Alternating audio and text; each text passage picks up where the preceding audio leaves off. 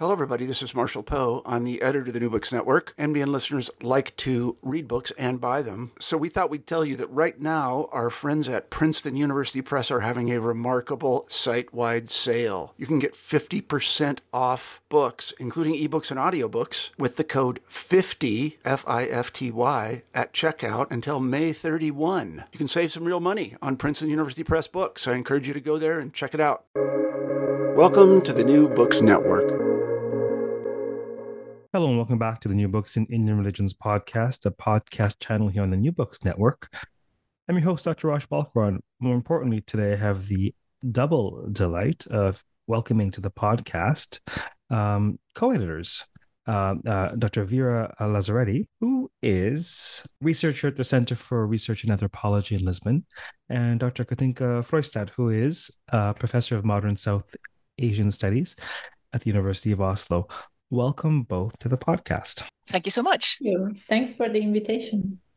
Uh, our pleasure. So, of course, as you can see from the podcast notes, uh, we're talking about a fascinating, uh, fascinating publication called "Beyond Courtrooms and Street Violence: um, Rethinking Religious Offense and Its Containment." Um, brand new OUP publication. Well, let's. Uh, where do we start? Okay, rethinking religious offense so you're worried about this whole religious offense thing. What is what is this religious offense that you're referring to? Well, there's been a lot of um, great research on the notion of religious offense and how it's come to dominate uh, a lot of um, politics in South Asia in the recent decades. And uh, a lot of the scholarship is really very sound and very good, and a lot of it draws attention to how the law, uh, most of which originated in the colonial period is not as successful in um, mitigating religious offenses as its founders probably thought. Um, but instead, it is maybe sparking a lot of religious controversies and so on and so forth. And so, um, how this happens has been discussed back and forth by scholars for a number of years. And to some extent, we've joined this uh, discussion in earlier publications. But then when we came together and started to talk about how many issues and we've actually seen up close while doing field work or simply being around visiting people in South Asia, in which what could have been become a large controversy actually does not really develop, does not escalate. And then we, when once we started to think about that, we thought, well, maybe there is a point to be made about how some sort of controversies are handled locally or mitigated locally without ever reaching the news, without ever reaching the courtrooms, without ever reaching the streets. And so that's how we began. Yeah, it's a it's a fascinating um, enterprise, actually. You know, the, you know, rethinking religious events and its containment. You know, containment at the local level, and of course, we'll dive into uh, we'll dive into the nuts and bolts of the, the six uh, contributions. But maybe let's say uh, another word about you know what, what was the actual genesis? Like what what was the impetus? Was it was it an encounter? Was it a particular case study a, a symposium a talk? Like where did this book idea come from? Well uh, one of us had um, a collaborative research project named um, indian cosmopolitan alternatives which uh, was funded by the research council of norway. And so we'd already done quite a bit of research on um, how people sometimes cross officially official religious boundaries in pursuit of divine um, interference sometimes, and uh, also on how uh, sort of top-down modes of uh, intended religious cosmopolitanism in terms of, of law um, mitigated religious conflict or, or, at least try to do so. And so it was because of this that we um, had already worked quite a bit on religious offense and saw that there's a gap in the scholarship that uh, it would be possible for us to address uh, by the kinds of fieldwork that we had done um, as a part of this uh, collaborative research project. So that's how we joined forces and, and started to think about how how we could develop a platform from which we could um, expand the scholarship on um, everything from blasphemy controversies to scholarship on religious tussles. Yeah, if I can add something uh, to that, uh, well, I was lucky enough to be part of the Indian Cosmopolitan Alternative Project, and uh, I I kind of joined the project a bit later than uh, it was well into its, I think, third year. And um, the notion of religious offense and the idea of con- various form of containment in a way helped me uh, look at my own material from a different angle. So i i could say i can i was broadly looking at interreligious um, relationships and uh, forms of violence in uh, in an urban context in Benares.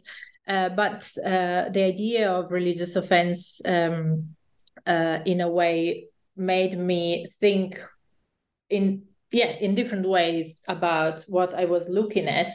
And especially got me really interested in the uh, in a form of containment as i frame it in my own chapter in the book uh, that is policing. So how the presence of security forces to maintain peace and order uh, in a, in a shared and contested religious site uh, is or not a form of containment and what are the impacts on that so yeah i i i mean i i'm really glad i had this chance and um uh it's uh, i think uh a, a, strong contribution of the book, if I can already say that. uh, it's uh, the ways in which it kind of links together the scholarship uh, on religious offense and the scholarship on uh, coexistence and mitigation and uh, in in a critical way though like we we don't kind of trace a rosy picture of we all live together harmoniously but there are stake in that and there there of course power relationship involved in that. Yeah so you mentioned in passing your particular study uh, so as the listeners will know if you pull up the podcast notes. Uh, uh, both of the uh, co-editors have contributed um, a, a, chapter to the volume. We'll, we'll take a deep dive into that, and Vera will perhaps speak in a moment about her particular contribution of, of the study in Benares. But um, before we do that, you mentioned something important that we'll touch on now. That the the idea of um, who might be interested in this book what subfields does it implicate? Uh, what audiences? What interests? Uh, certainly, without you know, uh, clearly uh, scholars of South Asia, clearly, but but there's it seems to me there's um, there's a great deal of potential impact this sort of book could have to a number of uh, interested parties. And what would you have to say about that? Uh, I, I can start, Kathinka, if you. Uh, I think, well, of course, South South Asian uh, scholars, uh, South Asianists would, of course, be interested in that. More bro- broadly, I would say. Um, scholars and uh, other people working and being interested in uh, in transgression, religious transgression, and uh, more broadly, I would say blasphemy. But uh, I think it also speaks a lot to, uh, as I was saying, um, critical peace studies and uh, um, the debates, broad debates about um, peace and violence and uh, how the two are in a way uh, need in a way need to be looked at um, concomitantly, not uh, either or or uh, and um, basically i think students who are interested in uh, in complex societies where uh, different kind of people live together and uh, have to uh, well all societies nowadays should be and are like that. So i think it's it it, ha- it has a potential really wide uh, impact I, I, I, agree with that. I think uh, this book could be interesting for um, people within a number of research fields, and uh, and right now a lot is written about um, religious politics, identity politics, um, vigilantism, and the like, which are important research topics. But I also think that our book could speak to um, how many parts of South Asia are still characterized by a rather extraordinary ability to accommodate difference and sometimes come to terms with uh, remarks and acts that can be seen as hurtful. And even as we also emphasize how this coming to terms with um, um, face uh, can sometimes with fraught, be fraught with um, uh, repression Um, so it's it's absolutely not a rosy picture that we're trying to paint here, but it's uh, it's it's what sort of um, everyday realities in a plural society can sometimes be like. That sometimes you just have to um, you have to accept that um, people sometimes um, speak or act in ways that you do not necessarily agree with and how do people deal with that? Would you say that these studies and you know the themes that you you discuss in this book would you say they illumine um, these tensions uh, these tensions in a pluralistic society within south asia or in general beyond south asia well, this is specifically about South Asia, and I think it will primarily speak to an audience who are already familiar with this region. Um, but of course, uh, people who uh, are interested in um, learning about that part of the world without necessarily having any uh, prior background from it, I, I think they um, some of the chapters certainly would be really worth uh, to read because they do speak to how a society which has been grappling with um, tensions and contradictions for a very long time is actually managing that, whether for better or for worse. Indeed, it does seem. I mean, my my role, I guess my pension in general, but particularly my role on the podcast, is to say broad, to stay broad strokes and to stay sort of big picture.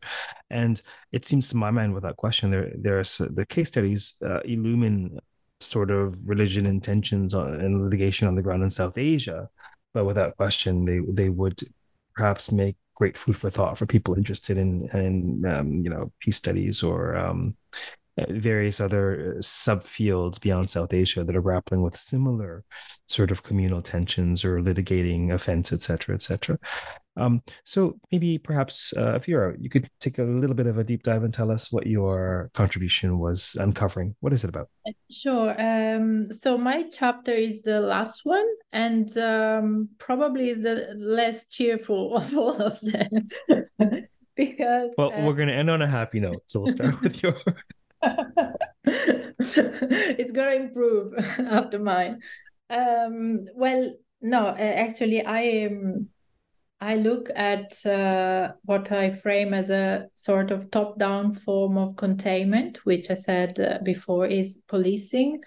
Um, by drawing on the on research that I've conducted in uh, in Banaras around the uh, now most famous Kashi Vishwanath temple and Gyanvapi mosque compound, uh, where security measures and security forces has, have been present since the 90s. So after the during the Ram Janmabhoomi movement for the that led to the destruction of the Babri, Babri Mosque, and precisely to um, uh, prevent another uh, defilement of the Gyanvapi Mosque to uh, to occur. And um, I was basically interested in uh, finding out how people of both commun- religious communities, Hindus and Muslims, uh, interpreted and lived with uh, the, the, everyday presence of uh, of police. And uh, although initially I found many accounts that were um, kind of um, critical about the presence of police, uh, that they saw as um, not uh, useful because they kind of insisted of a narrative of uh, peaceful coexistence, which is a kind of uh, cliche on on Banaras as a as a city of uh, harmonious interreligious coexistence in UP, which is. Uh, on the other hand, the regions where uh, increased communal violence is observed. Um, on the other hand, though, I also found that through the years, uh, Muslims, um, local Muslims especially, who were in a way confronted every day with uh, mainstream narratives depicting the Gyanvapi Mosque as a, a, sort of illegal structure, as a as a as a as a place that didn't belong in in that space. Um, they kind of experience the presence of police as uh, not really uh, making them feel more safe, but instead augmenting their uh, feeling of insecurities.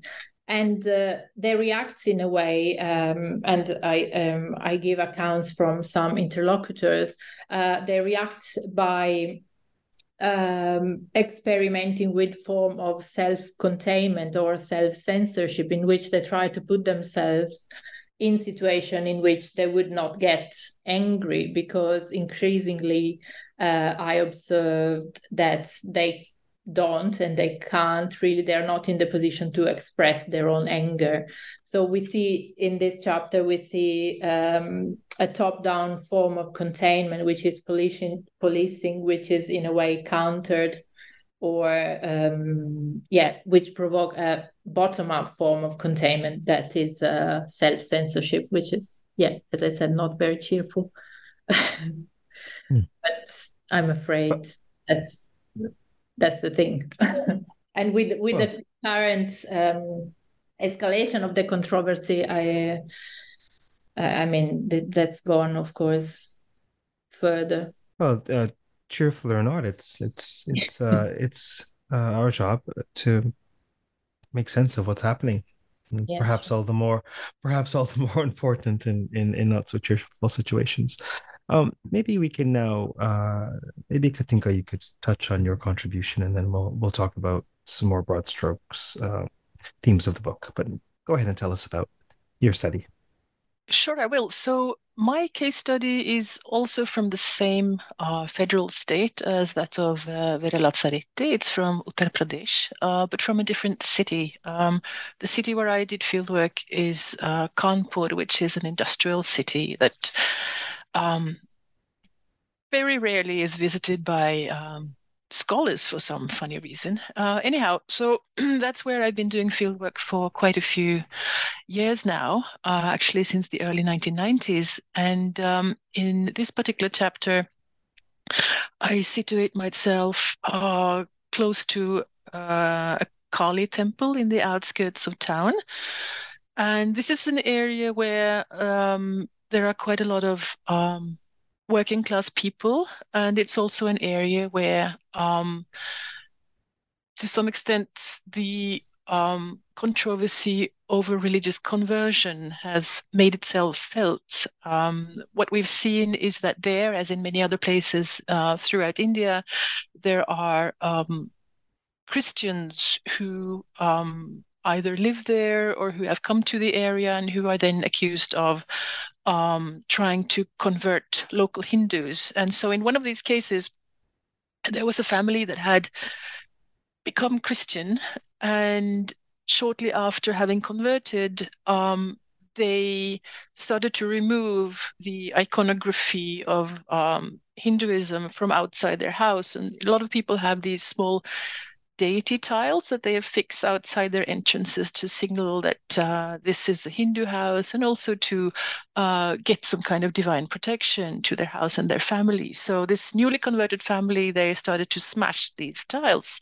And that was, of course, um, not to the liking of their Hindu neighbors, some of whom reacted. And so it's this act of reaction that I'm um, trying to discuss in this chapter. So um, there were these housewives right around who heard the bang bang bang bang when they dispatched down and tried to remove these deity tiles and that alarmed them and they came together and they thought what is going on? Why are our neighbors trying to kill god as they termed it. Uh, bhagwan ko marna hai that was the expression they were using. And to me that was rather puzzling because it wasn't a consecrated uh, uh, murti or anything. It was a tile, um, but still it was seen as having a religious efficacy. It was seen as embodying the divine in a way that made it very hurtful to them, extremely hurtful to them to see someone destroying it. Um, and so this was the point at which they try to find out what to do. Should they uh, try to get their menfolk to um, get in touch with a local political leader who could then maybe initiate a court case or what should they do. So as they were trying to find out how to deal with this hurtful act um, they also started asking around well why did the family smash these tiles? Do christians necessarily have to do this? And eventually finding out that, yeah, well, maybe this is a central tenet of Christianity, at least some forms of Christianity, to to remove um, or everything that signifies their previous beliefs and religious practices. Then somehow they started to um, understand why the act was done and why the act was committed, and that somehow quietened their anger. So, the title of my chapter is Swallowing Hurt, and I think this was what they did when um, learning why, for Christians, it was seen as a necessary thing to remove those deity um, tiles. Um, that said, in a slightly different situation, this particular case could easily have escalated into something a bit more serious, at least, um, though that did not happen. And I think it's really important that we also take into account uh, those situations that that never really fully develop, that that are somehow resolved um, without making larger political ripples. And I think it's it's uh, time that we include those kinds of cases in our understanding of uh, what kind of um, dynamics that can arise out of um, small incidents, the kind of small incidents that sometimes spark much larger religious offense controversies, the kinds that we can read about in the international press, for instance. Hmm. Now, um, with respect to this particular um, instance example, to what do you attribute the de-escalation? To what do you attribute um, the extent to which this was contained locally and and that sort of a, an explosion, potential explosion, was mitigated? I think uh, primarily it was because the persons who reacted were not the same. I mean, the persons who found this act offensive and who wondered how to react were not um, in the right position to actually do something. Um, that was the first thing. The second thing was um, simply the fact that they lived in a neighborhood where they have to get along. This was a neighboring house that uh, newly converted family did not really had never really offended anyone before they would have to get along after that and so eventually they let the matters rest and i think the fact that there was a prior relation between um, the parties here mattered quite a lot, even though I know fully well that in a lot of the larger um, offense controversies that has arisen out from South Asia, just think of the Asia Bibi case in, in Pakistan, for instance. There was precisely this prior relation that did nothing to de-escalate the situation rather on the contrary right so so i wouldn't say that this this fact alone um, was what it took to to to uh, prevent uh, the matter from from jumping scale, as we term it in the book. Mm, fascinating. So there are you know four remaining um, contributions. I wonder if we might like to say a sentence or two about each, if you're up for it. Shall we? Uh, maybe let's uh, now that we've now that we've we've worked backwards for the for the final and penultimate chapters, perhaps let's now start at the top with uh, actually a scholar who's um, who I've had the good fortune of collaborating with in the past with, in terms of uh, Indian goddess studies and has been on the podcast. Uh, uh, Ute Husken has a contribution. Do we want to say a word about that? Yes, I can say something about Ute Husken's chapter. It's it's it's a really fascinatingly written um, it, chapter. It's as fascinating which... as as as it is disturbing, data wise. I mean, not not scholarship wise. yes, by fascinating, I I actually mean well written. Um, because Ute Husken, she she writes this chapter in a very captivating way, um, it, and it's disturbing also, as you say, because it is about a murder that happened in uh, in a temple in uh, Kanchipuram in, in southern India. So what happened here was that uh, in the middle of uh, an annual festival, uh, the manager of the temple was murdered, and the question that then uh, arises from that is how did they how did they actually deal with this uh, this murder, which is a hugely polluting event, especially happening in the festival period in the temple premises. And so there was blood, there was death, there was sniffer dogs, and there were policemen walking about in the temple with their shoes on.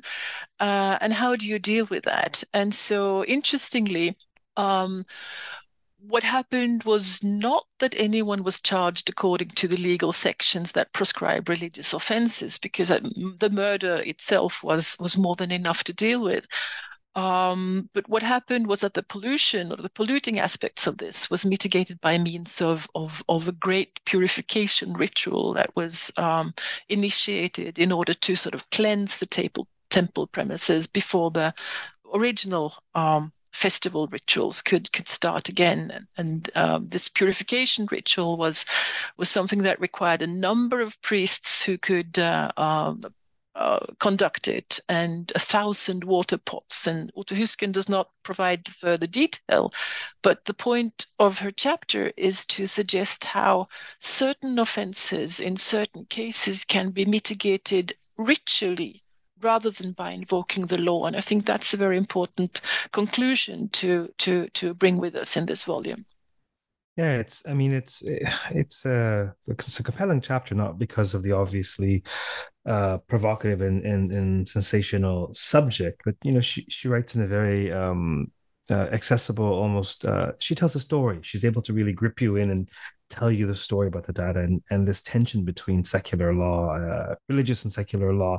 It really, I mean, this is a tension we see across uh, South Asian uh, phenomena studies. This, you know, where does, you know, is there a line between what we think of as the sacred and the secular? Is this tile divine or not divine? right? Is it but this isn't a temple but you know we've put an image on here. We can we can sacralize anything. We can perform arti on an, a car engine you know uh, et cetera et cetera. And so it, it really is a fascinating um, uh, study. So uh, shall we perhaps go in order? Do either one of you want to say a, a quick word about the the second uh, contribution Yes, sure. I, I will uh, speak about uh, briefly about the um, chapter by Kerstin Schier, also from the University of Oslo, which is titled uh, "Ritualizing Offense: Mitigating Reenactment of Sectarian Rivalry." So we are still in Kanchipuram, uh, and uh, the interesting fact uh, about um, the first two chapters I find is that they deal with um, intra-religious, or in this case, inter-sectarian, and uh, Ute intra-sectarian, we could say, uh, frictions, which uh, uh, are rarely not dealt with in scholarship on religious offense because we we are uh, usually uh, hearing and uh, uh, the, the sort of material available in, media is basically uh, frictions between two different religious communities. But here we are, um, the chapter of um, Schier deals with long-standing intersectarian frictions between Shaivas and Vaishnavas uh, in uh, in Kanchipuram that uh, um, are, of course, in the past uh, uh, mostly emerged over philosophical uh, matters and competition for royal patronage. Um, we know, however, that uh, religious festivals and uh, processions have, uh, in a way, historically been in a, an arena for um, confrontation and potential conflict and violence, of course. And it is not in a way surprising that uh, this is also the case also for uh, intra-sectarian frictions.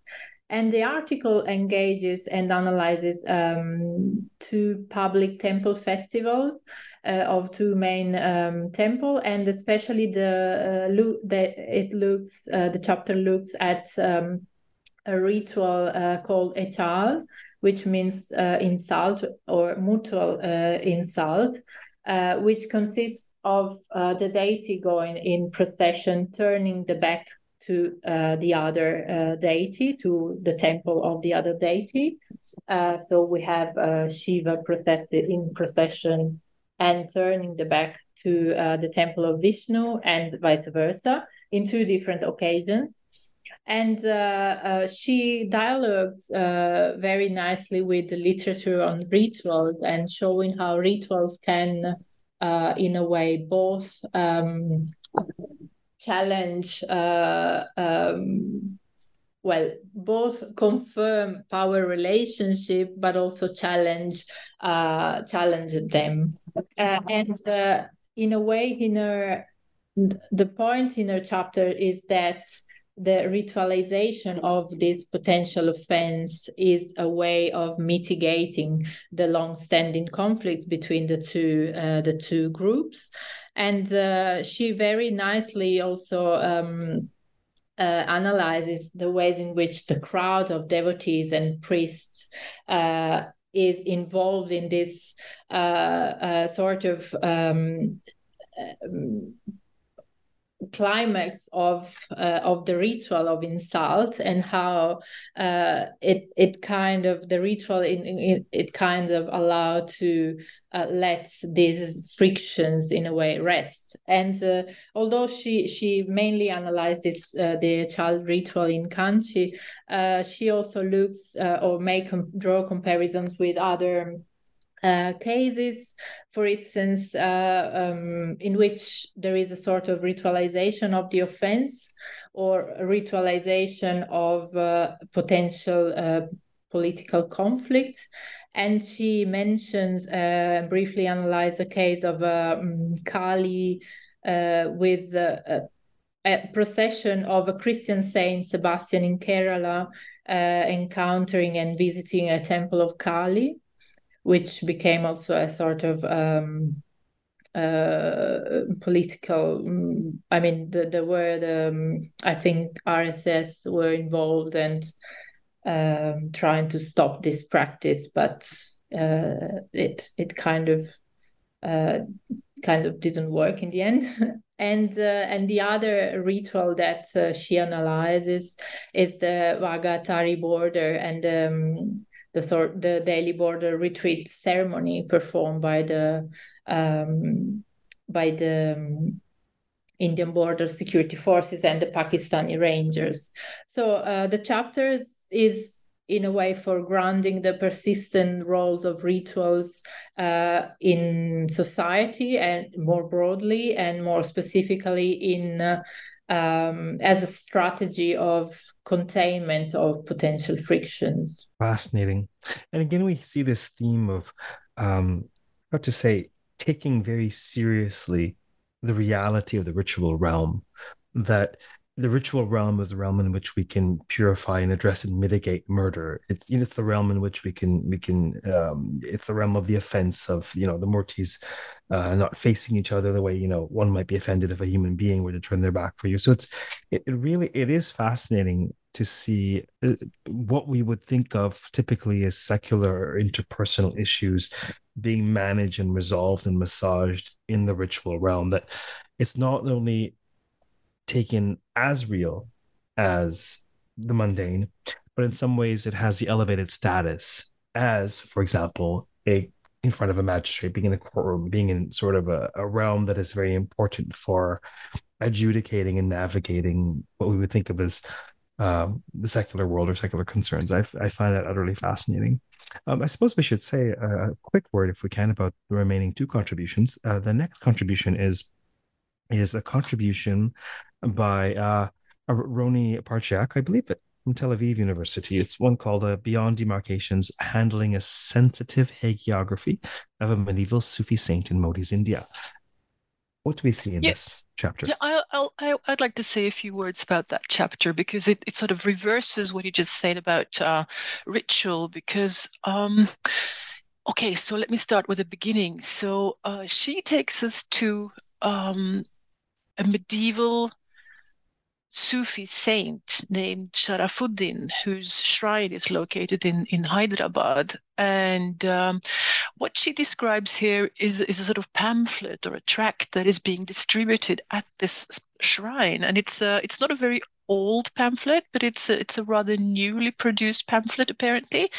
And she uh, analyzes very closely the content of this. And in this pamphlet, it is described the power of Sharafuddin. And she has a few stories or tales from this um, pamphlet that she discusses in details, and I can't go into all of them, but one of them, which I think is uh, significant, is the story about how the Saint Sharafuddin traveled uh, from Iraq to South India to teach Islam. And there's a story here about how the saint entered the temple to pray, upon which the main deity in the temple, this was a Hindu temple, mind you, though it's not specified which one. So the main deity fell down on its face as if it was bowing to Sharafuddin.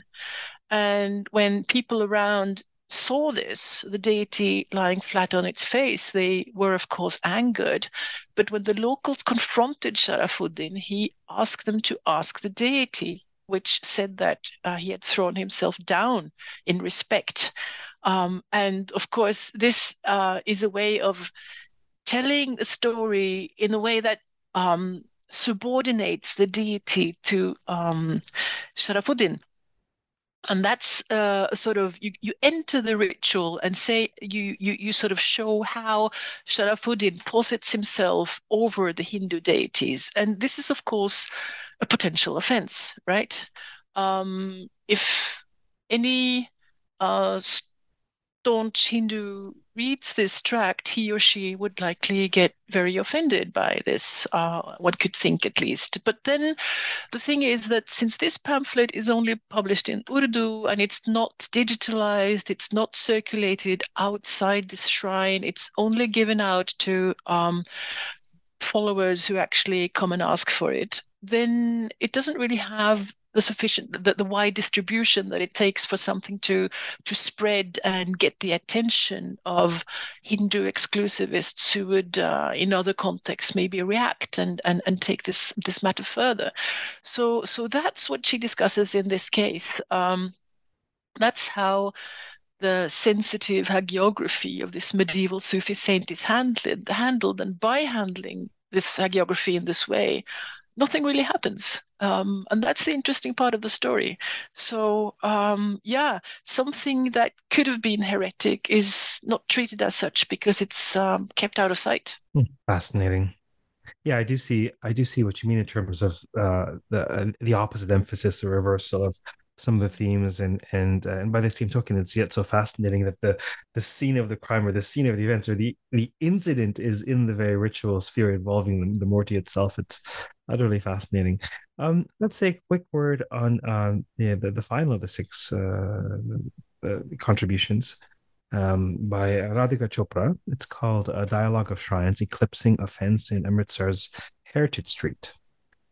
Yes, uh, I will uh, speak briefly about that. Um, well, Radhika's chapter is fascinating and beautifully written. I really like the way she uh, she writes and she, in a way, walk us uh, through Amritsar, uh, and uh, she she kind of provides us with a spatial and visual uh, ethnography of the area around uh, uh, Sikh Darbar Sahib or uh, Golden Temple, and she explores potential offenses and their containment in the context of a Hindu-Sikh relationship, and um, the main thing I, it's that she frames architecture and maybe more broadly urban space as the site in which multiple negotiations uh, take place. And importantly as the site that embodies both a history of violence where we have traces of, of a past history of uh, potential offenses and offenses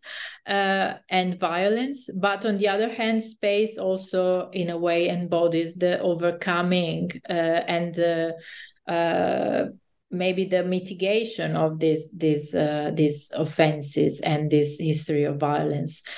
So the, the the the author walks us through the city, particularly down to this new heritage street, which is the result of um, we could say a top-down uh, redevelopment that took place between 2015 and, and 2016 and uh, which uh, aimed at in a way uh, restructuring the, the, the main main area around the golden temple as a sort of showcase of um, uh, ordered vision of uh, Sikhism. And um, although, uh, well, uh, and Amritsar in a way is being quoted as the capital of Sikhism within this uh, in this attempt, Um, however, the, the these recent redevelopments are also in line with a long history of efforts to uh, filter out Hindu elements from um, uh, from Sikhism and through acts uh, which could could be uh, uh described as uh, religious offense. And uh, she recalls especially the removal of Hindu um, murtis from from the Golden Temple compound in the early ni- um, 900. Uh, and uh, it, it, she recalls the desecration of a Hindu temple in the 1980s, uh, so during at the argument of the Sikh independent movement for um, yes for an independent state. Um, however, I mean, the, the main thing is that her spatial analysis um, of the newly heritagized Amritsar suggests that this central part of the cities, in a way, continues to accommodate elements that apparently contradict this uh, redeveloped landscape and this order uh, idea of uh, of Sikhism. And she looks uh, precisely at two shrines, and one is one is a, a Shani Devata shrine, which has been left more or less in the middle of Heritage Street. Um, uh, unlike other uh, apparently uh, discordant elements that have been veiled by some Parda Divar, um, but that remains there with its Devanagari inscription as a sort of uh, contradictory element.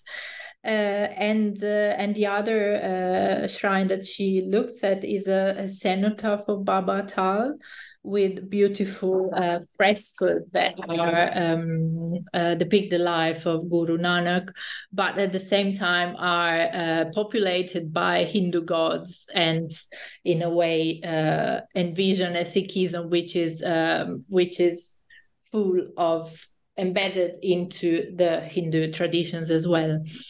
So yes, that's um, space as a site of uh, memory, a memory of violence, but also the site of domestication and mitigation of uh, of past and future violence. We could say.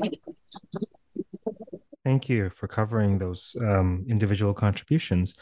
Let's uh, pan out a bit to, to camera two, maybe the big picture. What do you most hope folks would take away from this volume? What are its central themes, aims, outcomes? I think one central theme is, uh, and this is very broadly, um, is is how religion and politics are almost all always uh, interconnected in some ways, uh, not just in South Asia but many other places as well. And to to see how this works on the ground and up is is one of the things that this book um, does in, in in one particular way. And so the the focal point of um, potential religious offenses uh, is, is only one among many, but but this is the one that we take in this book. And um, yeah, I think one of the things that we at least I I want to um, people to notice is is how um, it's it's not enough to to to uh, study only politics without religion. It's not really enough to study religion without the politics because they are so so interconnected. And uh, and uh, this is one of the things that the book shows. Aside from the particular uh, religious offense dynamics that we want to broaden. I, I, I would like to add something uh, to this, which would maybe be a sort of uh, methodological takeaway. So I think one uh, like one point that we try to make in the introduction is that uh, the study of religious offense should also look beyond uh, the headlines, should look beyond the episodes of violence in the street, and should look beyond um, legal proceedings, which are accessible uh, everywhere uh, now. Uh, so, in a, I think the book shows that by really doing on the ground work and uh, also long term work, especially, you are able to show how even i mean even the spectacular cases of uh, religious offense or blasphemy controversies are in a way embedded in uh, uh, local realities and in local uh, politics of long-term politics of coexistence and violence and power relationship. And this is really um, a perspective a gaze that we cannot have otherwise. So we need this kind of research to broad the picture. Um, yeah. Yeah fascinating. I'm glad you mentioned the, the, the very methodology or the stance of the book which itself is a innovative contribution. Um, perhaps obvious but nevertheless I'll, I'll, let's see what comes. Why the title beyond courtrooms and street violence Well, uh, that's I think that's precisely what I was saying. So let's look beyond courtroom and street violence and see um, see what what happens on the ground.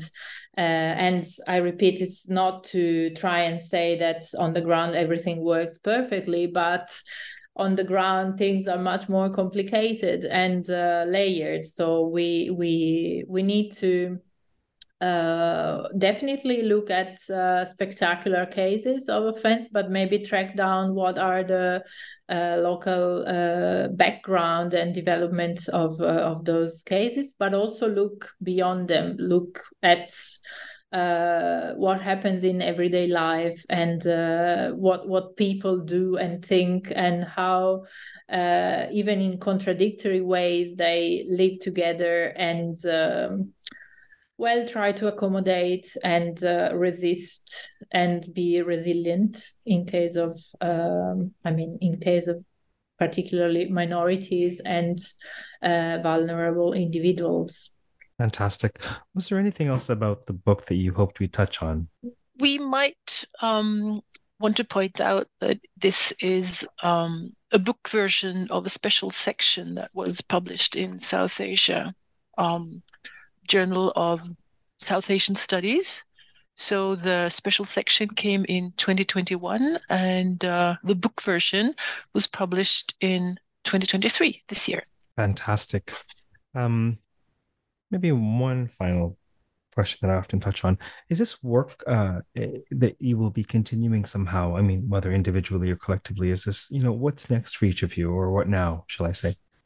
We have been talking about um, moving um, this particular research question to um, to a European context, but we haven't really um, got very much further on that because of, at least for my case, shortage of time. Um, but I'm working right now on um, ritual change within a particular Kali temple that I've been following since 2013, which of course, is, is a very interesting period in India's recent history. And so to examine those uh, changes in that context, I think, is is also interesting in its own right. Fascinating. Yeah, uh, yeah as Kathinka said, we have begun thinking of we would like to work together again. So uh, I, I, I, we definitely should find a time and money to do more research together. Um, yeah, definitely. I think it would be interesting to uh, to broad the empirical focus of um, of this kind of research and. Uh, well and maybe broaden the scope in terms of looking more at uh, politics of uh, hate and uh, hurt feelings and um, but yes we we have uh, this is just uh, uh too embryonic to to be put into a, a, sort of research question or anything. Yeah on the other hand i'm i'm i'm working on uh, i continue to work on banaras and uh, i'm currently looking at uh, still at policing but at how policing and security intersects with the politics of heritage in the city and I hope to conclude soon this research. And meanwhile, I started a little project here in Lisbon on the same topics on heritage and security in the historic center of Lisbon. Mm. And uh, that's that's yes, that in a way give me access to new interlocutors. There is a huge South Asian diaspora here that I'd like to work with. So that's uh, fascinating. Well, certainly for either of you, uh, if and when you happen to birth a book, I know a guy who runs a podcast about such things. Um, you know, just to come full circle, both of your um, potential future research interests, uh, to my mind, highlights a theme that we touched on at the outset that, that I was hoping to point to.